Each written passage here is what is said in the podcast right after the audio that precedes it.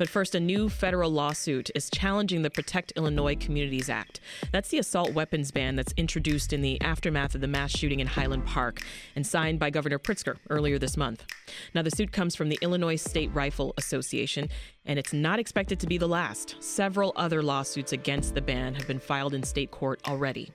Joining us now to explain why his organization is taking this step is Director of the Illinois State Rifle Association, Richard Pearson. Welcome to Reset. Good morning. How are you? Doing well. Thanks for joining us. Why do you and your colleagues think that banning assault style weapons and, and large magazines that hold more than 10 bullets is wrong for Illinois? Well, for one thing, we think it's a violation of the uh, Second Amendment, maybe the Fourth Amendment, uh, because you're taking people's property uh, away from them, and uh, so you have a legal search and seizure. So we have filed a lawsuit uh, in the Southern District of Illinois, in a U.S. Uh, federal court there. So we, we know a, a, few things about the, the weapons that are banned in this new law, right? The AR 15, for instance, that accounted for 25% of deaths and more than 75% of non fatal injuries and mass shootings in this country between 2009 and 2018. So backers of this law say this will help save lives. What do you think about that? I don't think it'll help save lives because the people who want to do these will get their hands on these firearms anyway. What it is attacking is the 2.5 million law abiding gun owners in the state of Illinois, who, by the way, go through a background check every night to make sure that they are uh, legal to own firearms. And uh, 80% of the people in Illinois who are firearm owners own these firearms, and they will all be affected by it. So you mentioned, you know, the the infringement on the Second Amendment a moment ago. People who support this law, though, they often ask, in response to that, you know, shouldn't the right for everyone in the state to be safe, shouldn't that surpass the right for some folks to just continue to buy these very, very powerful guns that show up in mass shootings over and over? What's your response? These are these are not very powerful guns but they're medium power, power firearms. But you're saying AR-15s aren't powerful guns? No. What experience do you have with firearms? Not very much. Exactly. But I know that they're that. powerful. no, you don't know they're powerful. You've been told they're powerful. But anyway. So tell me why they're not powerful. Because a, a really powerful gun is like a 300 Winchester Magnum a 458 Winchester Magnum, or one of those type of firearms. Those are powerful guns. Okay, but getting back to the point here is that these firearms are in common use, and that is one of the tests. There are 25 million AR-15s uh, in the United States. There's another 20 million firearms that would be qualified under or would be subject to this ban in the United States. So that's 45 million firearms. In uh, uh, October or September, the Supreme Court ruled that tasers, which are very few of tasers in the uh, country, but over a thousand or eleven hundred are also in common use. So if eleven hundreds are in common use, twenty five million should be in common use also. So back to the, the conversation about powerful weapons here. Uh, mass shootings, Richard, that involve assault weapons, it's a known fact they kill more people.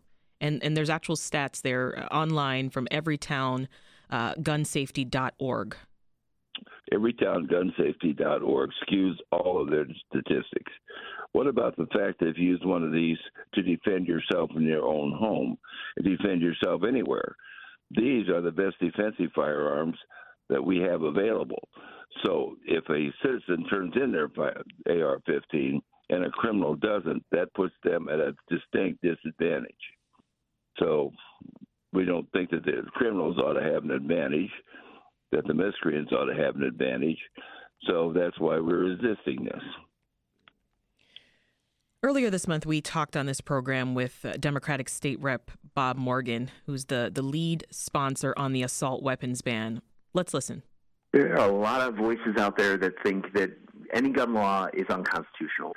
I think we all agree, as a majority of society, that there is a real place for common sense gun legislation. We used to talk about background checks as something that Democrats and Republicans agree on. I think Democrats and Republicans agree on banning assault weapon sales uh, and high capacity magazine sales. Those that are saying nothing can pass, nothing should happen, I think they're ignoring the law, they're ignoring their community, but more than that, they're ignoring the gun violence that's plaguing not just suburban and urban areas, but uh, rural areas as well. So I want to go through a few things that uh, the representative talked about. Uh, first, the additional gun control or, or gun safety measures. I wonder which could you get behind? He talked about stronger background checks, which you mentioned a little bit earlier, Richard. We already have strong background checks in Illinois, probably the strongest in any state. So, what else okay. could we do that, that you would support? That I would support? Yeah. First of all, one of the things we need to do is when the uh, state police do a background check uh, for a FOID card, they need to go beyond the 18 limit and go back into the, a person's juvenile history to see if they've committed juvenile crimes. Right now, they can't do that. For example, the Highland Park shooter, had that been available, he would have not gotten a FOID card. Do you think that any gun law is unconstitutional? No, I don't think any gun law is unconstitutional. We have 45,000 of them on the books in, in the United States. But uh, this particular one, I believe, is unconstitutional. So you mentioned there's already strong background checks. I mean, there's a there's a Gallup poll out from November of 2022 saying that 57% of Americans are in support of stricter gun laws. I imagine that is due to the fact that tens of thousands of folks are dying every year, Richard, in this country from gunshot wounds. It's it's a fact. Mass shootings they're on the rise. Are you ignoring that, like the state no, representative suggested? Ignoring that, but you're ignoring the numbers. You know, about 86. What numbers am I ignoring? I'm going to tell you if you shut up for a minute. 8,600 me. are murders. Okay, the rest of them are drug and gang violence, and they are criminals. There's nothing. That was director of the Illinois State Rifle Association, Richard Pearson. Thank you for appearing on the program, Richard. This is Reset. I'm Sasha Ann Simons. The assault weapons ban that's been dominating state news now faces lawsuits from a variety of places, including the Illinois State Rifle Association. We just heard from the group's director, Richard Pearson. Now we're joined by Chicago Sun-Times chief political reporter Tina Sfondeles. Hi, Tina. Hi, Sasha. How are you doing? I've had better days. Uh, let's let's unpack that. I would have done the same thing. We just heard from Richard Pearson. You've been following the assault weapon ban story for some time. Uh, you heard from the supporters and the challengers. What stands out to you from what Richard had to say? I think the basis of his argument is going to be the Second Amendment claim. There, there's so many supporters out there who believe that all the things that are in the Constitution about the Second Amendment still in 2023 should be the same that we have the right to bear arms, that we cannot pick and choose the types of weapons that we can use. And that will be the basis of their argument. I think that's probably their strongest argument to try to get it to the Supreme Court, which is what they're trying to get. So the lawsuit from the Illinois Rifle Association, it's not the only legal challenge against this ban, right? Yes, that's right. So we've been trying to keep track. Um, we believe the very first one was on January 13th in Crawford County. Um, and that one was also on some constitutional grounds. Uh, they said that it violated the 5th and 14th and the 2nd. And then this week we saw another one in southern Illinois in Effingham County and it, that's the one that was filed by the former Illinois Attorney General candidate Tom DeVore. That one's a little bit more in the weeds. They go into a lot of the process of how the bill was passed. Um, and so I'm not sure if that will be the vehicle. We don't know which will be the vehicle, but mm-hmm. we think that the federal lawsuit um, with the Illinois State Rifle Association might be the one, but um, people are also welcome to file more federal lawsuits. So we're not quite sure which one will get up there yet. Yeah. Well, you know, from a political standpoint, how do these lawsuits fit into that bigger picture of legislation that was introduced since the uh, July 4th shooting? Well, uh, I mean, they consider it to be a, a, victory that it passed. Governor Pritzker and the Democratic lawmakers that passed it.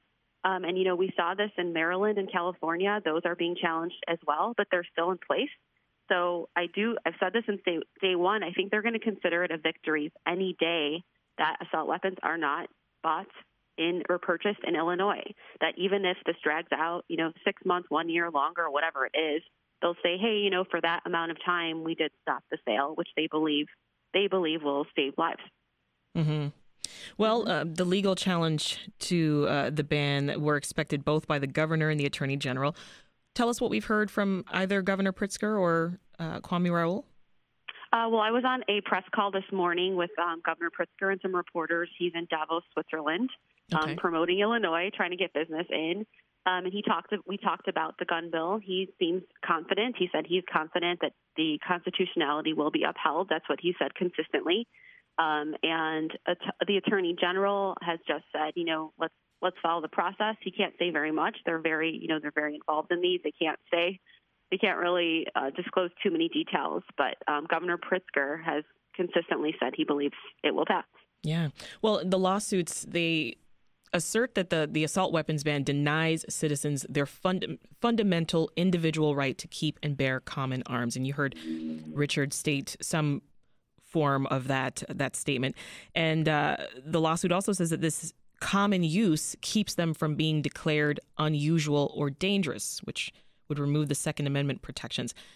How is common use actually determined, though, Tina? That's a great question. I am not a lawyer, and I believe that is the, one of the main arguments of what lawyers will be looking at in all of these cases to mm-hmm. see um, how to define common use. But uh, you know, their argument, Illinois State Rifle Association, is that people use these for hunting, and that people, yes, that people use it for self-defense. That if someone there's an intruder, they can they feel safer being able to use these types of weapons as opposed to smaller ones, um, and they believe that they have that right. So that's what the courts will have to determine whether it is in common use. Yeah, because I what I wonder is if it's possible for an assault rifle to be both in common use and considered unusual and dangerous. Exactly. Um, well, you know, judging on what in the New York case, um, that's also something that they were looking at to see. It's it's about how these guns are regulated. So that is another legal argument that they're going to have to determine as well. Now, this bill was signed a week ago, Tina. So, how does the lawsuit affect the timeline of, of an already signed piece of legislation? Well, it's it's it is a law as of last week. Um, these assault weapons are not being sold. Um, as I said, it's every day. It will continue until yeah. there is a motion or a ruling saying there's a couple avenues, I guess, um, that could temporarily put the law on hold um, while they sort out the merits of the case. And then, you know, the the goal of these gun rights advocates are to have it go to the appellate court and ultimately ultimately to the U.S. Supreme Court. So it is in place until there is some sort of motion to, you know, um, kind of halt that. Mm-hmm. Both uh, State Representative Bob Morgan and, and Governor Pritzker's office they say they're confident that the Protect Illinois Communities Act can withstand the, the legal scrutiny and uh, wrote the bill, they say, based on language that has already been upheld, right? So is this legal scrutiny anything specific to this bill, or is it just to be expected when you have bipartisan politics? I mean, it's half political, half not. Yeah. So, like I said, they wanted this to pass this. It is a victory for them, no matter what, no matter if it's shot down, you know, any day now. Um, they did say that they looked at Supreme Court law, that they believe it is constitutional. Um, but as I mentioned, that New York State Rifle uh, Association versus Bruen case that kind of changed a lot of things. Um, and so that is, you know, judges said that you have to rely on the Second Amendment's text and the history of gun regulation to decide the constitutionality of gun laws mm-hmm. and not the strength of public safety purpose. So it is regulation versus public safety. That is the argument that the Supreme Court took I see. Um, in New York. Well, a lot of moving parts here, Tina, and, and more lawsuits to come, as we mentioned. What are you keeping an eye on as this continues to unfold? Well, we are calling the everyone we know to hear about. I mean, it's it's a statewide situation. Anyone can file a lawsuit. So we're looking at state courts and federal courts to see which one is going to be the vehicle that gets it all the way up to the appellate court and ultimately the Supreme Court. That was Chicago Sun Times chief political reporter Tina Sfondeles. Thank you, Tina. Thank you.